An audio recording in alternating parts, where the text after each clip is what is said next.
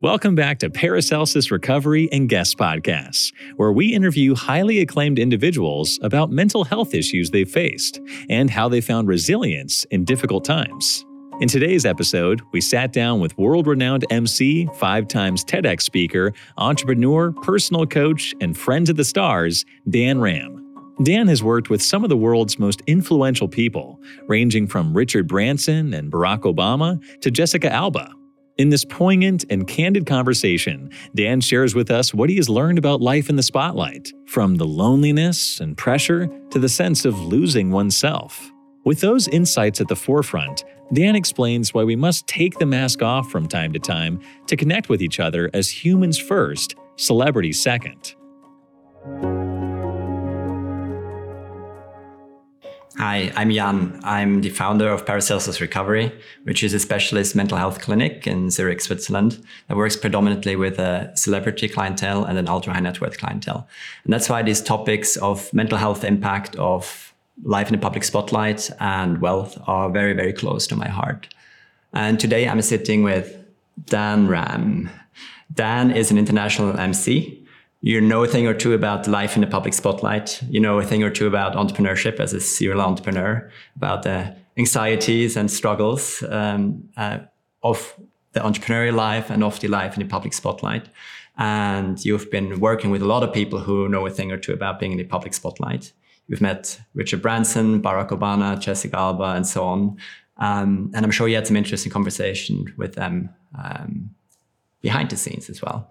So today's conversation um, should just be on the life behind the front, behind the mask.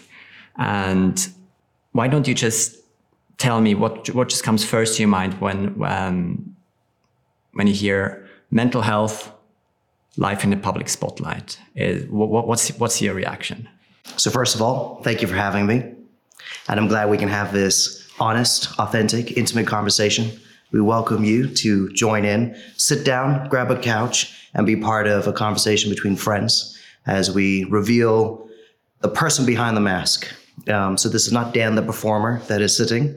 Uh, this is Dan the human. And I'm making that distinction because behind every celebrity, behind every successful person, behind everything that we celebrate is a real heartbeat of a real human. And humans are flawed. We are capable of so much significance, but with that comes struggle. In fact, part of what the, makes a significance so amazing is the struggle. What we want to celebrate and love is the wins, but you cannot have the wins without the losses. So who's there during those low moments? And so for me, this uh, mental health and celebrity, mental health in public eye are completely intertwined and I think it takes people like you and people like me, me on stage with these characters and you when they're off the stage, to connect on the human level. But we cannot neglect, and in this podcast, I think we're going to share our own journeys in that. Because as much as we serve, we also need to be served. And so this is a journey for them. It's a journey for us. This is a conversation for them, the wonderful people watching, and a conversation for us. So thank you for having me with this. And I can't wait to get in. Well, thanks, Dan. Looking forward to that.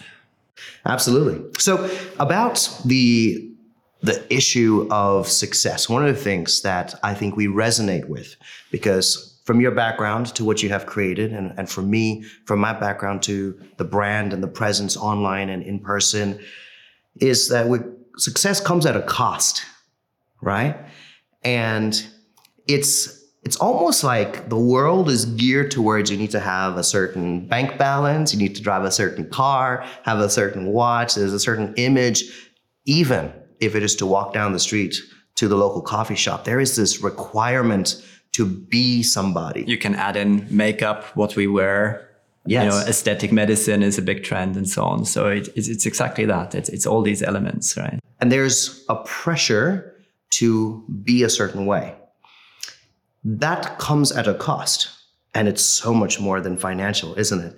Uh, it comes at significant, significant cost. So to start the conversation here, for me, I must say that my journey from being a behind the scenes entrepreneur just building behind a computer these tech companies to suddenly being on stage 110 120 engagements per year on four continents on a flight every two to three days living exclusively in hotels. I'm doing about 270 to 300 days in hotels. I have had less than 10 home cooked meals in the last five years. One of the greatest struggles came with the fact that it almost seems like it's a lonely journey. Mm-hmm. there don't there is no handbook for this. I cannot buy a book that will guide me through the hidden costs. And it's like you have to learn on the job, and yet the job is all consuming.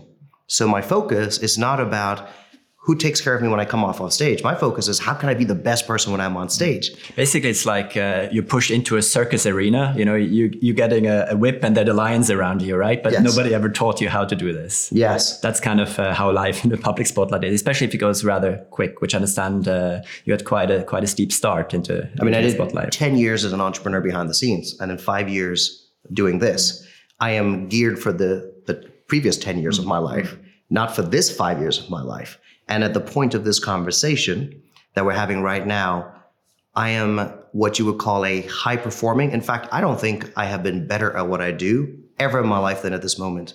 And yet, I'm also probably the most broken. Mm-hmm. And they both are happening at the same time. Mm-hmm. Uh, I am able to put on the hat, perform genuinely, and give my best honestly. But privately, I don't think I've been struggling more. Mm-hmm. And I'm at that tipping point of something's going to change. Is that in some ways connected? Like the being very high performing, does that have an impact on, on your energy uh, as a person, as Dan? Uh, or is it other things that are going on that you say, you know, behind the scenes here? I believe in a world of abundance, but we are also limited. We're limited by time, we're limited by energy, we're limited by attention. So the more attention, in my case, the more attention I give to others, to serve others, to love others, to please others, to perform for others. And perform has an ugly word, but for me, it's actually a good thing. Mm-hmm. I love making people feel good. Mm-hmm. I love making people feel like they're seen, like they're heard. But that comes at the cost of mm-hmm. being there for me. Mm-hmm. And and I'm not saying that because I'm selfish with my time or anything. But I also believe that you can only give to others if you're overflowing within yourself. And if you only have 24 hours in a day and you spend 18 of those completely consumed on how love, how you love others, then you're sneaking a uh, a naughty meal uh, in the 20 minute gap you have before you catch a flight mm-hmm. uh, at a McDonald's, and that accumulating over 100 days is not good for your body. And then bad health uh, leads to escapism in all kind of ways not just with your perception. And, and it's just a trigger effect. It just leads on and on and on an avalanche of sorts. I think you're, you're touching a very important topic there. It's uh, self-care yeah. right? And uh, it's more and more preached. I think more and more people are aware these days. Um, and luckily we talk about that how important self-care and by extension also self-love is. Yeah. um, and now if you take somebody who lives a life in a public spotlight um, you know, either a rock star going on, uh, on, a, on a tour. More and more people call off their tours halfway because they're struggling. It's almost always uh, a mental health issue. Mm. Luckily, 10 years ago, it would have been uh, a bad infection as an excuse, right? Now, these performers say publicly, I'm not well, I'm depressed, I have anxiety attacks, I struggle with uh, alcohol or, or medication. Um, but that's exactly that. If, if, if, you if you live this life in the spotlight, it's it's it's intense and it's you know one minute after next one hour after next one day after next you you hardly get a break so yeah sneaking in that meal uh, doing a proper workout, but also just having time with yourself. You get out of touch with yourself, right? Uh, I'm and even as an entrepreneur, you know, it's like when, when you build things, when you and, and then uh, as a leader at some point when you manage people, you know, every so few minutes or so somebody come, comes to the office door, uh, the phone rings, you and you know the, the schedule is back to back to back, and on the weekend you you know you try to spend time with your kids or family or or, or friends, um, but where is the self time, the time for self care to reflect, who am I, what what do I want out of this life? Am I am I happy? Am I you know am I in touch with my purpose? Am I on path with what I want to achieve? Or do I even know what I want uh, to achieve? And, and I think a lot of the noise of uh, life in public spotlight drowns that out. Mm-hmm. We don't have the time for it.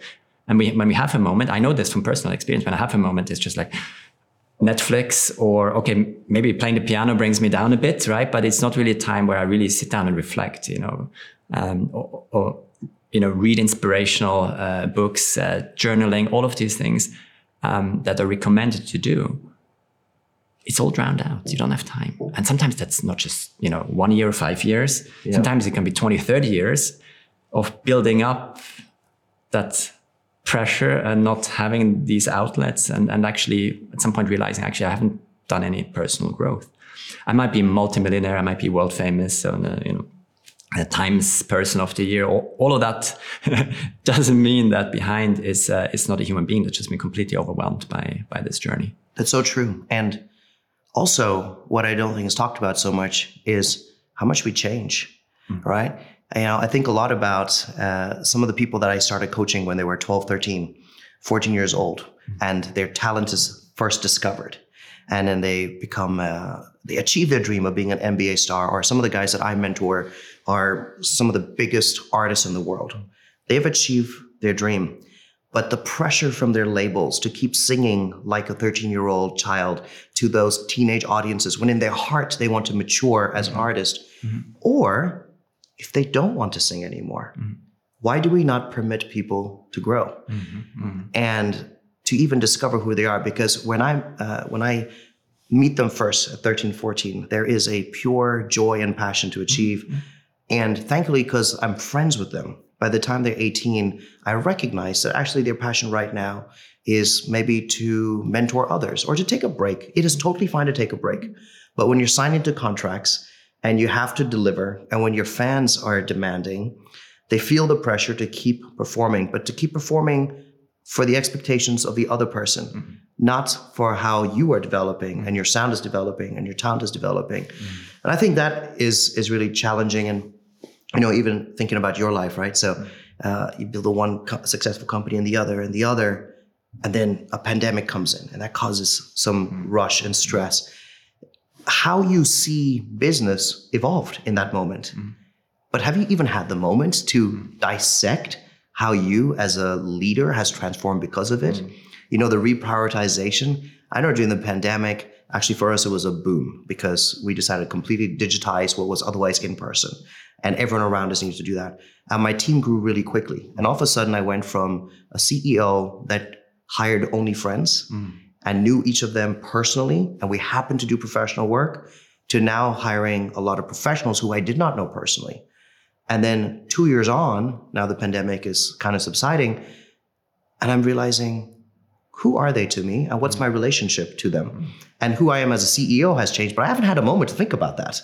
Um, also, I'm a CEO that's executing. I don't have the luxury to be behind a table just doing emails and stuff. I'm also on stage. So there's a version of me that has evolved when I'm in the office, and I haven't had a moment to reconcile with that guy while I've also been performing, and that person is changing, and who I am on stage, because I used to be uh, one of the younger people on stage, and now I'm one of the middle-aged people that's on mm-hmm. stage, and the expectations are different. And I don't even know, like, am I going to try to stay young? Do I dye my hair black mm-hmm. and stay ultra fit and try to compete with them? Like, is that the game, or is there a role for me mm-hmm. at this age, at 36? And who is that person? Or can I craft that person? These are really deep insights that could change an industry. But who's got the time for that? I don't have the time to deal with that. You've also become a dad in the last couple years. You know, like there's so much going on mm-hmm. on the personal level, professional level. And I just think sometimes we need a place to breathe. It's nice when you're self aware and you realize I need to check myself in. But sometimes I think we just need time to, to pause and, and I love that you and I have a passion for piano. And we know when we're tipping to go, just go to a piano at least 15 minutes.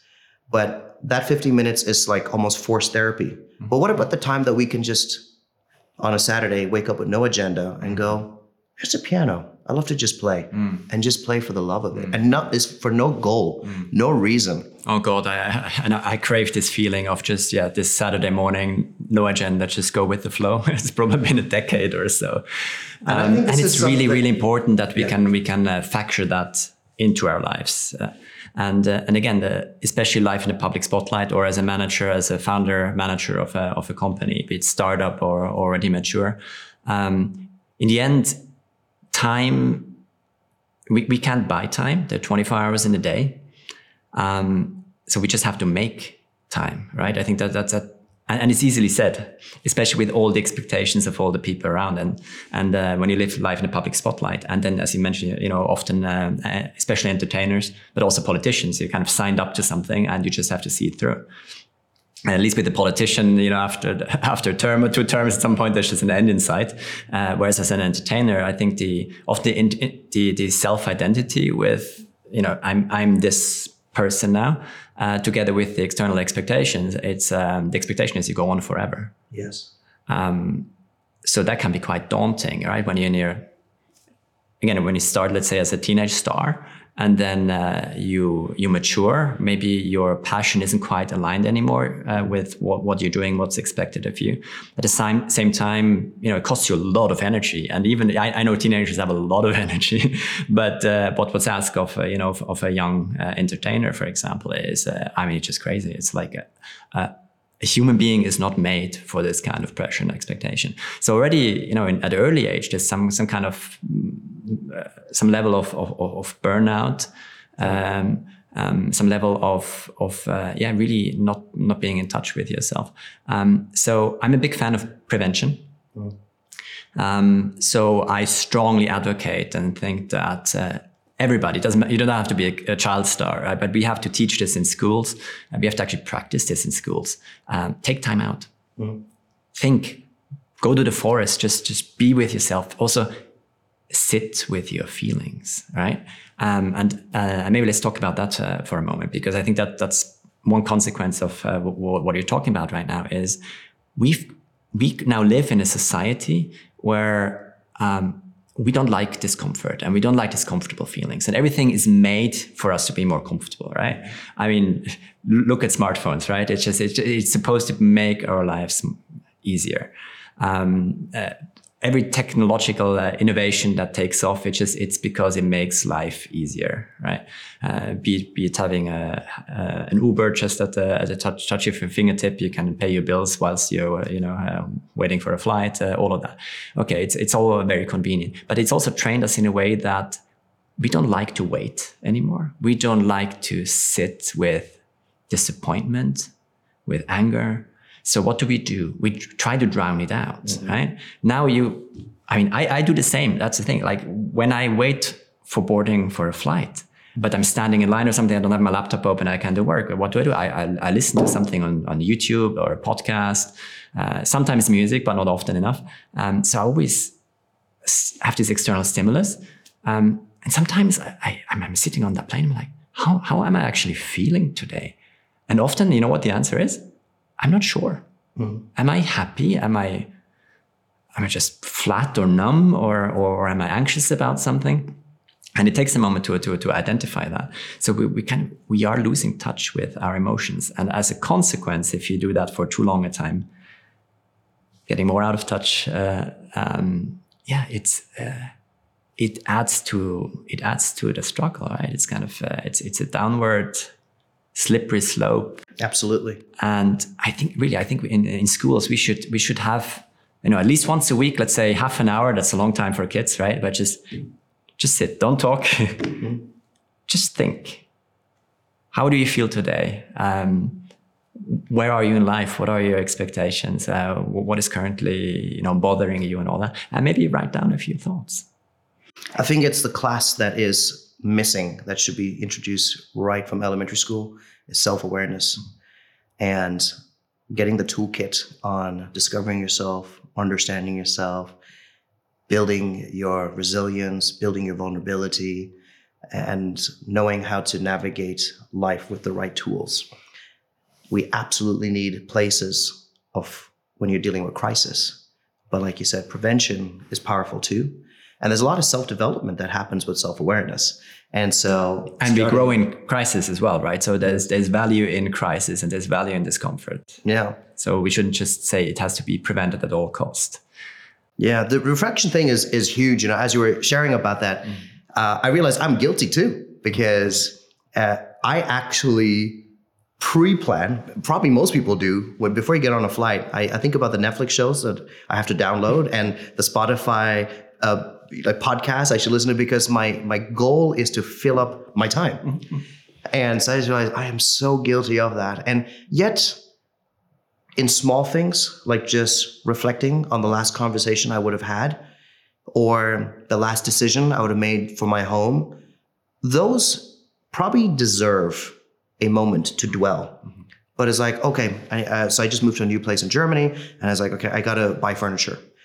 But nowhere did I have the larger conversation of what should my home stand for? Mm-hmm. What is the purpose of this home? I just thought, okay, I need a couch, and this, and and I th- and I, I think the plane would have been a great moment to to even just to take a moment to breathe and be like, okay, in six weeks I furnish a whole house. How do I feel? Do I feel home yet? Mm. What will it take to feel home? Mm. That would have been good. But I also have some existential crisis I have to deal with. You know, I'm a gay man who loves Jesus, mm. and I have a church that does not accept uh, being gay, and I ha- I have a gay life that I cannot say doesn't exist. I'm gay. I've always been gay from the time I was born. So this is a deep existential crisis that affects do I get married? Do I not? Do I tell who who and and that deserves thought, but I'm too afraid to have that to go down that road mm-hmm. because are there answers? Mm-hmm. See, not all questions have answers. Mm-hmm. Sometimes you just make a move without answer. And I'm the kind of guy that I need to have an answer. You know, I'll invest when I've understood all the risks and everything, but sometimes you just have to put money somewhere rather than just keep it in your pocket because that's the worst one. I think sometimes we're that way with our emotions as well. We don't take a step. Sometimes just take a step. You don't have to know the end result of the step, but do something. Yeah. Right? Step over just being stuck in place and kind of uh, dwelling in your misery and building up the misery and possibly creating a negative fallout, right? Just uh, take a step. Doesn't have to be. It can be completely in the wrong direction, but at least you get out of the out of that place. Absolutely.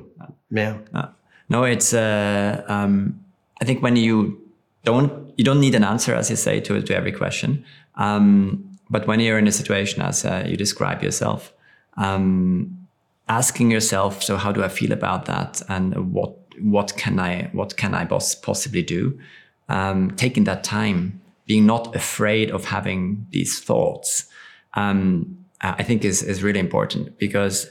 Uh, the other thing is, is denial, and uh, in in uh, in mental health, we know denial is basically something that does never solve a problem; it makes it worse, right? Because the questions are there, and in your subconscious and, and, and in your emotions, that's you know that's something that that's important to you. It's important uh, for your purpose. It's important to to Dan, you know, your your your identity as a uh, who you are and uh, and bottling that up it's, it's you know the, the, pressure comes. And then there's several ways to deal with that. Either at some point there might be a breakdown that you know rips it all open and you know people go people go to therapy or or, or take finally that time to self-reflect.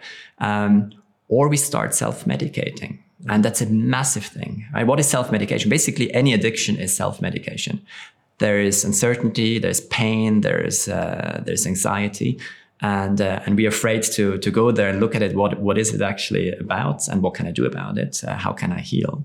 It's like, oh no, I, I, don't, I don't want to feel this, or I don't want to think about uh, what are the implications for me, or what steps can I do because it's just too overwhelming. So yeah, it's uh, I might just have a couple of glasses of wine, relaxes me a bit, or take a sleeping pill at night, and uh, um, and all these remedies are so so widely available, you know, legal or illegal or medically prescribed or uh, yeah. Um, and I think actually the Netflix uh, solution uh, is uh, it's the same thing, right? Yes. It, it, just okay. I turn it on. I I, I kind of tune out and uh, tune into this show. Um, video gaming for a lot of youngsters massive massive coping mechanism basically right it's, what's I mean, your self-medication that's a, that's a good question actually dan is uh, because i in theory know everything about it right uh, it doesn't mean that uh, that um, i live the healthiest of lives i think my go-to medication to be very honest i mean uh, sounds maybe maybe a bit trivial, but it's actually not. Is uh, I like sweets, so I definitely overeat on chocolate when I'm not well. I drink too much coffee when uh, when I'm stressed. Um, and, and what do I do? No, it's I spend too much time on the phone. But what I did a half a year ago, I deleted Facebook, mm-hmm. the app. Mm-hmm. I keep my accounts so you know people back from school can reach me in theory, and I get an email that somebody wrote to me. No, I deleted that. And and the other thing is, I, I spend a lot of time reading news. I don't do TikTok, all that, but I can see how it's also something how you just kind of zone out Yeah. and spend time. Um, and I made a, I had a two week holiday uh, this year. Um, I went to a beautiful place, and after two days, I realized I'm I'm I'm on the beach. You know, there's my, my kid is playing in the sand, and uh, I have my your phone here, and I'm on CNN.com, and I read about you know uh, wars and and viruses and all that. Like, okay, so uh, okay, for these two weeks, I'm not opening any news site anymore. You know what? That was the best decision. And obviously, then I slide back into it, especially at work, you know, and I have conversations where, with people. I need to kind of be, be uh, up to date what's happening in the world. Um, but it's a good, you know, little detox. Paracelsus was a medieval uh, alchemist slash doctor from Switzerland, um, uh, and he said it's the dose that makes the poison, right? And I think that's true with everything, Oh, even with money, even with with fame. It's too much, even with water, too much in you know too short a time, it can kill you. My dad always says, everything in moderation, Dan. Everything in There you go. moderation. That's that. That's the same thing. And yeah, Yeah. Yeah. So you and I twin on the self-medication part. For sure, it's chocolate and coffee and excessive time on the phone. I am more of the Instagram, TikTok mm. style rather than news. But I will say something. I have come to realize in the last six weeks, this is a new realization, mm. that my primary self-medication is work. Because I don't know who I am privately, mm. I throw myself into what I know professionally. I mean, I can actually live life with 15 events a year. Mm. Why am I doing 129? Mm. Mm-hmm. Because I don't know who I'm coming back home to. Right. And I also don't enjoy that guy. So that's uncomfortable to come back home. So you'd rather stay at work. So I'd rather stay at work. Mm. I'd rather keep performing because also not only do I love the person I am there, other people do too. So I'm very lucky that way. So it's a complete uh, reinforcement that's actually deceptively positive. Right? Because problems don't always look like problems. It's like the dose is your poison, right? Mm-hmm, mm-hmm. Um, I am earning well. I am doing what I'm best at. Honestly, there's nothing I do better mm-hmm. than this. I am happy. I am with people that are amazing. I I love my entire being there. But it's actually self-medication because of the confusion of who I am privately, which is why at the time of this recording, I'm about to flip it mm-hmm. because I want to love the person that is just Dan mm-hmm. when the crowd isn't watching, mm-hmm. when it's not on camera, when we're not creating something for others, when it's just me by myself. And even if it is Netflix, I want to watch it because I want to watch it, not because I'm trying to escape something. Right. And right now, it is the okay, you know, I've been working until the moment. I mean, literally, and you're probably the same. I'm doing phone calls and meetings at the airport, in the lounge, on the way, in the line. And then by the time I'm on the plane, I'm like, I can breathe, mm. escape. Mm. But why? Why not just, you know what? It's Saturday night. I've been out in nature all day and I want to put my feet up, put on the fireplace, mm-hmm. and watch a show from a good place mm-hmm. rather than from a place of escapism. So I'm not even saying that phone or Netflix are bad things. I'm just saying the motive, mm-hmm. the the the intention behind it is what we need to check mm-hmm. uh, more of. And also, problems don't show up as problems. Most often, it's hidden. Like with the medication of of pills and things, I have friends that I coach that are on tour and they love it. They tell me, Dan, we're doing a hundred city tour. Wow, that's mm-hmm. amazing, mm-hmm. right? It's a good thing. That's success. 100 arenas back to back. That's a positive thing. What's wrong with that? Well, everything that you can't see, because you know what happens when you're when you're off stage at 11 o'clock at night. You meet fans for about an hour. Maybe you have a friendly drink um, just to ease off. Great. Now it's at midnight. Your adrenaline hasn't stopped. Mm-hmm. You know, you're doing the thing that you love. So what do you do? You stay awake for another two, three hours. So now it's 2.30 or 3 o'clock in the morning. You're all alone. There, not only are there temptations, but even something as simple as sleeping. Sleeping doesn't come easy when you have been on stage all day. So you take a little something, whether it's a drink or a pill, so you can sleep better. It's fine the first couple times. Mm-hmm. It's helpful. But then what happens when that pill doesn't wear off when you have to then wake up? Because then in three hours, you have a flight to catch or somewhere to be. You have press conference. And so how do you wake up? Well, you take another pill or you take something else that wakes you up. So now you got two and you're already playing games with your body. Then you go, you know what? I don't even look that good. So I'm awake. My mind's awake. but my face is tired. So let me start doing things to my face and to my energy to show up for others. It always starts off super innocent. I rarely know anyone that does it to destroy themselves. They usually do it to do better for themselves. But that same thing that was the dose becomes the poison. Before you know it, you are now a victim and an addict of the things that were meant to help you mm-hmm. are now destroying you. Um, and this is in, in it always is that slippery slope you were talking about. In clinical terms, that's a coping mechanism, right? How do we cope with the pressure, the stress, or the need to sleep, or the need to be alert and awake, or the need to look good? Yes. Um, how do I cope? And uh, yeah, it's a natural one. It's okay. I need to sleep, so yeah, I, I take a sleeping pill. Um, and there are potentially dangerous uh, uh, coping mechanisms that can work in the short term, as you just said, that are slippery slopes. And again, there's nothing wrong in in a in a high pressure moment uh, or in crisis to to medicate. Ideally, you know, by a physician and not the bartender. Um, but even there, here and there, it's fine. But the problem is if you do this day day after day, week after week, for months and years, um, then it becomes chronic and then uh, you have uh, events uh, like happened many times in the past where uh, you know an international pop star stands on stage in London and says, "Hello Munich, how are you today?" Right? Um, and then there's this public outcry amongst the fans, and everybody is insulted and all that. But actually, my reaction is, "Poor soul." Yeah. You know what has to have happened, yeah. and what to lead up to that to somebody being so confused where they are Mm-hmm. in the world. Mm-hmm. And it's not relatable for anybody who has not been there. Mm-hmm. Um, and that, that's the thing for me. It's what I really try to advocate and get into people's head is it doesn't matter who you are. In the end, we are human beings. We're not made for being, you know, on stage all the time. We're not made for being super wealthy and powerful and everybody having expectation of us um, we humans, we we hunters and gatherers, right? And we still have that part of the brain as well, you know. That's so you know that creates the anxiety or the fight flight uh, response and all that. Um, and those parts of the brain actually they can get the they can get too strong. They can get the better of us when we get into these extreme situations. And being in a public spotlight is actually nothing but an extreme situation. It's absolutely high adrenaline right? I mean, and, and for some people, it's uh, uh, it becomes a, a, healthy routine. Some people are more made for it than others. Uh, but I think the ones who handle it really well, they know their limits. They know uh, what they have to, to do and to take their breaks. And there's a couple of things that we desperately need to do. We have to change our expectations of celebrities. Mm. We are so quick to celebrate people and so quick to rip them apart. Uh, we also have completely unreasonable expectations.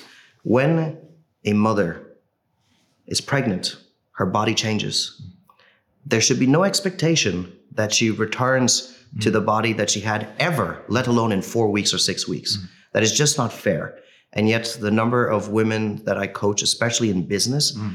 that pregnancy, rather than being this thing that we celebrate and love, mm-hmm. actually becomes a sign of weakness. Mm-hmm like she is losing her power and her dignity in front of her staff. What is that? Why do we do that? Mm-hmm. And as young stars get older, that's great. Celebrate the experience and maturity. So I think as audiences, as people, we really have to change mm-hmm. and allow people to be human. Um, it is one of my greatest joys and blessings is not being known. Mm. I love that I have an impact, but people don't know me. Nobody who's watching knows me. Mm. I love that. You know why? Because I can sit on a plane and just be by myself. I can sit on a beach and no one's taking an unflattering picture of me. Um, and I don't have to worry about that. And I love that. When I organize bachelor parties or even just birthday parties for my celebrity, uh, for my friends who are celebrities in, in Hollywood and LA, do you know the amount of security protocol, the number of things we have to consider to just protect their privacy? Why, as people, can we not allow mm-hmm. a mother to play with her child in a park, even if she's Beyonce? Mm-hmm. Why not? Why don't we just change our attitude and just let them be? Do we need to take the selfies? Do we need to harass? It, that's really what it comes down to. So that I think is something that we really, really have to change. So we need to rethink celebrity culture, basically, right? Uh, before mass media, uh, it was probably more, you know, by by hearsay. Uh, you know, like in the old days, yeah, before electronic media and so on. Maybe there was a news article or there was a book written about about somebody or something. Uh, you know, even if they were a ruler of a country or or, or famous athlete or something. Yes. Um, but it would always be secondhand, yes. right? And and I think the directness, yes. Uh, and obviously photographic imagery and all that that that changed a lot and with that uh, in a way also developed uh, celebrity culture and tabloid um, mm-hmm. tabloid culture and then obviously since we all can create their own tabloids now with uh, yeah. social media. And that took a, turn even even more for, for, for the worse. And I think even as, as we're filming this, you know, um, there is a uh, I haven't seen it yet, but uh, there is a documentary coming out of uh, Prince Harry and uh, and, and Meghan. I was right? just thinking about that when you were mentioning it. And I think a lot of the dialogue around that is there is an there is a view a lot of people have that there is a symbiosis between tabloid culture and celebrities, right? Mm-hmm. Because who would a celebrity be if they weren't celebrated? It mm-hmm. comes in with the word, right? With the term. Yes. Um, so they gain something from that celebration. Um, so they also they also need to uh, live with the consequences. That's that's that's um, uh, a common notion that I hear and that I read in you know in comments and even some you know famous commentators, uh, news contributors, uh, they share that view. And I think that's very, very, very, very problematic mm-hmm. because a a lot of people when it's not like I decide I want to be famous and tomorrow you're famous and you have millions and everybody uh, you know follows you. Um, it's a journey, right? Yes. And it starts off innocent. It starts off with an ambition, or it starts uh, off with being born into a certain family.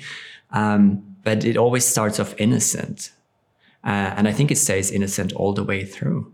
I mean, if if I'd feel that my voice is, you know, delighting people and creating joy and also giving me purpose and pride in that I can do this, uh, of course, I will sign a contract and, you know, I will, will go that route and, uh, and, and, then, yeah, expectations are there and I will try my best uh, to do more. I probably like uh, the money that comes with it, which is absolutely fine, you know, deserved. Um, but then when, you know, 10, 15, 20, 30 years later, uh, I hit the wall because I just can't anymore um, and I check into rehab, it's vicious how the public reacts to that. It's like he or she achieved everything. How you know how can you throw it all away by uh, yeah by just uh, driving under the influence or going the third time to rehab? Um, and that lack of empathy for these human beings um, who are behind these masks and facades that really bothers me. Yeah. Me too. And I think we have to be kinder to ourselves and to each other. These are very basic human values. But imagine a world where we showed grace. Mm. Imagine a world where we had hope in each other. Because it's one of these things where I want you to be authentic and open. I want you to feel safe with me. But you'll only do that if you know that you're going to receive kindness and compassion and empathy. And that's important. You need people that you can be open to but that you also have a requirement of the other person mm-hmm. that they will receive that well. And I think often we're not great friends or neighbors. I think we have aspirations, but we're too busy. Mm-hmm. We're too busy on Netflix or on our phone mm-hmm. to notice that someone that we actually live with mm-hmm. or someone that we're a neighbor to or someone that we work next to is struggling. Mm-hmm. It's one of the things that I, I have noticed the most with celebrities because I am not a paid professional on their behalf. I am their friend. Mm. And they have their money can buy anything mm. but not friendship.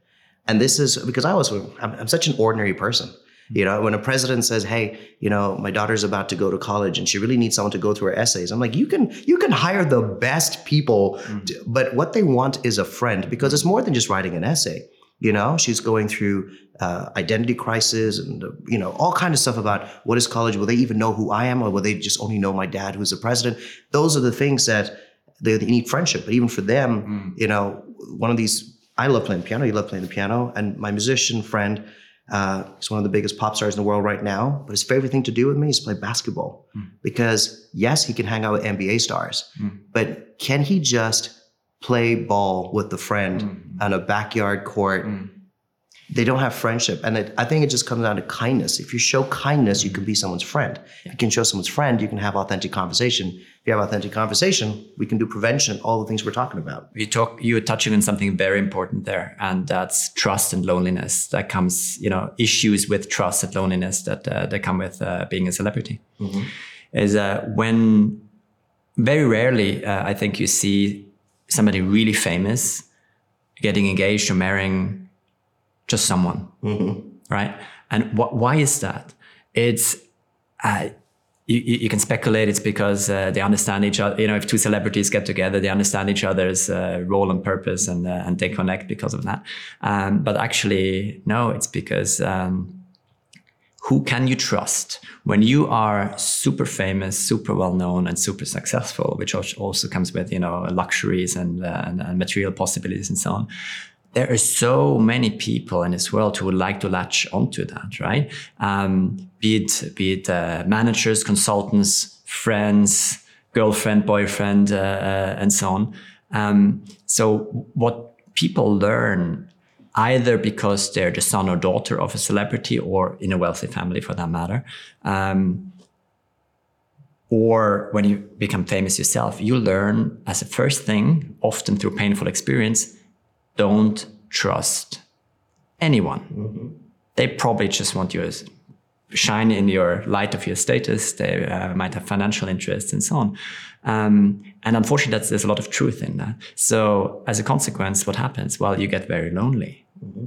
Get very, very, very lonely. And it's the same for, you know, top industry leaders, heads of nations, entertainers. Uh, it, it, doesn't really matter. Um, and to break through that is tough. Mm-hmm. So that'd be actually that'd be actually interesting. Uh, you know, you you have uh, you have quite a few uh, very high profile celebrity friends.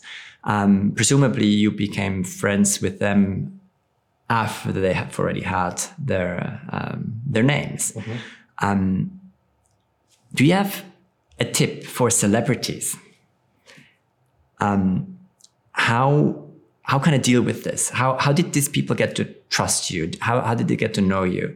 Um, and how did these genuine friendships, how were they allowed to evolve given the nature of distrust uh, with celebrity?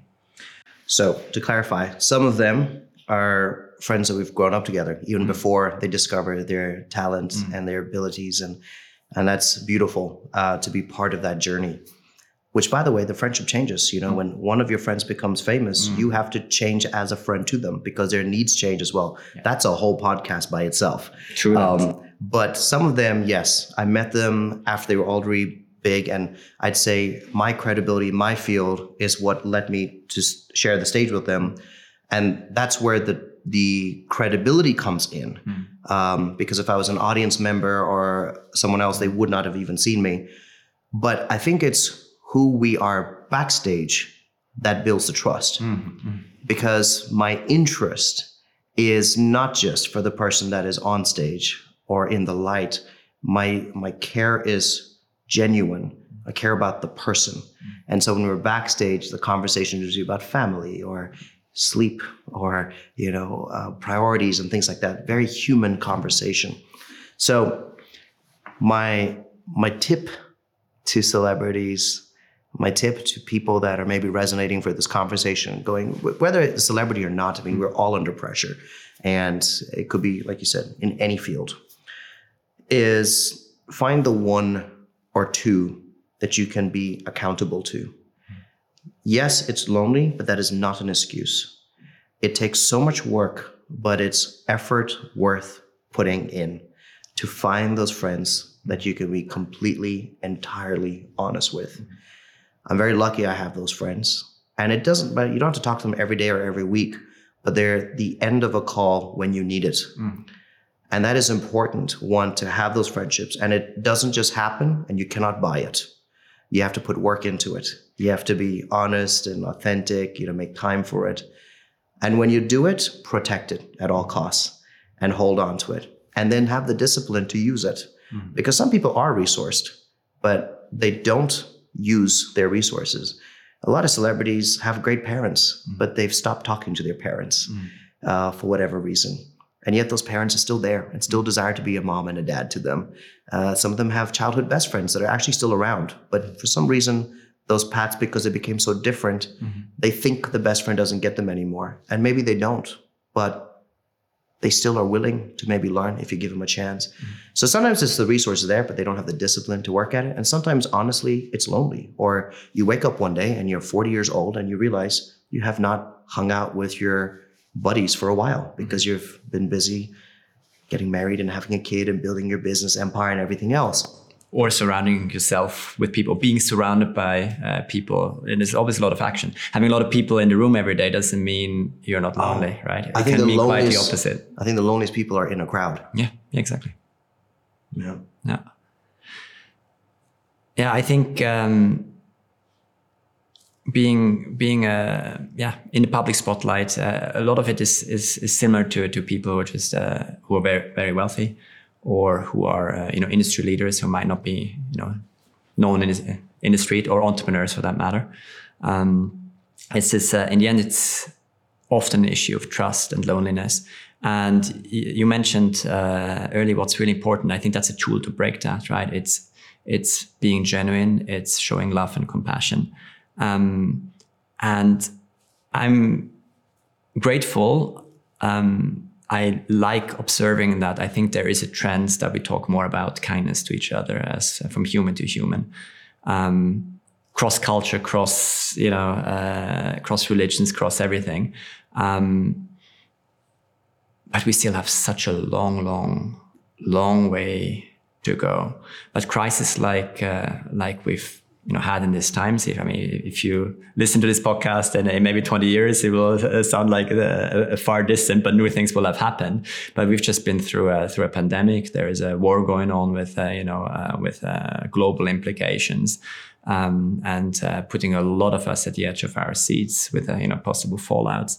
Um, I think it's also these times that can bring us closer together that I've had the most human conversations with friends in the last years. I've had the most significant energy of friendship when I was about to lose my companies because of the you know COVID lockdowns and all that, where I uh, technically in a bankrupt uh, uh, situation with uh, with my, one of my companies, and the support that I get.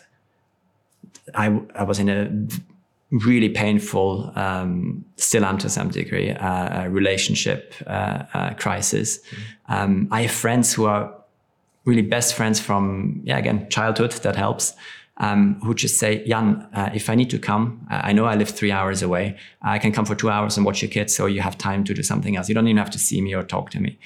Um, I've had these conversations and these energies of friendships really in times of crisis. Because in good times we can all have friends right? Mm-hmm. uh, and when you're famous and, every, and beautiful and wealthy it's it's very easy to have friends. But what is what is real friendship? What is real kindness uh, kindness? What is real real empathy? Um, so we sh- we should be grateful for crisis because there is opportunity. If it's a global crisis that affects all of us or if it's a personal crisis mm-hmm. like an identity crisis um, like a you know midlife relationship crisis, um, there is opportunity in everything. And I've come to realize when I when I struggled, but it took a degree of maturity. Um, I was always uncomfortable with uncomfortable feelings, uh, uh, as most of us are. But I've come to realize the last few years, it's it's it's the nervous breakdowns, it's the it's the, the real anxiety around you know ex- existential matters, um, and in the moment, I'm already grateful for the experience. I hate it; it's super painful, but I'm grateful because yeah. I know I can grow from it and it makes me a more empathetic and kinder and more loving person. Um, so let's not be afraid of crisis. Let's not be afraid of the pressure of being in the public spotlight or having to play a role. Um, there's opportunity in that. Um, what's important to take that opportunity and not let the situation break you. Absolutely. I couldn't agree more with that. And if kindness is part of the equation, my my last thought on this is also have hope. You know, um, I think life without hope is is hard to live for. But if you're successful, have hope that you'll keep growing, and that's good. It'll be the drive that pushes you. But if you're struggling, have hope that you'll come through it. Um, when when you come to a recovery center, half the battle is just believing that you can. Maybe even more than half the battle. The day you give up hope is the bad day. But so hold on to hope. Hope for yourself, uh, hope for others. And even as friends, family, people who care for the celebrities, care for the influential people, have hope in them too.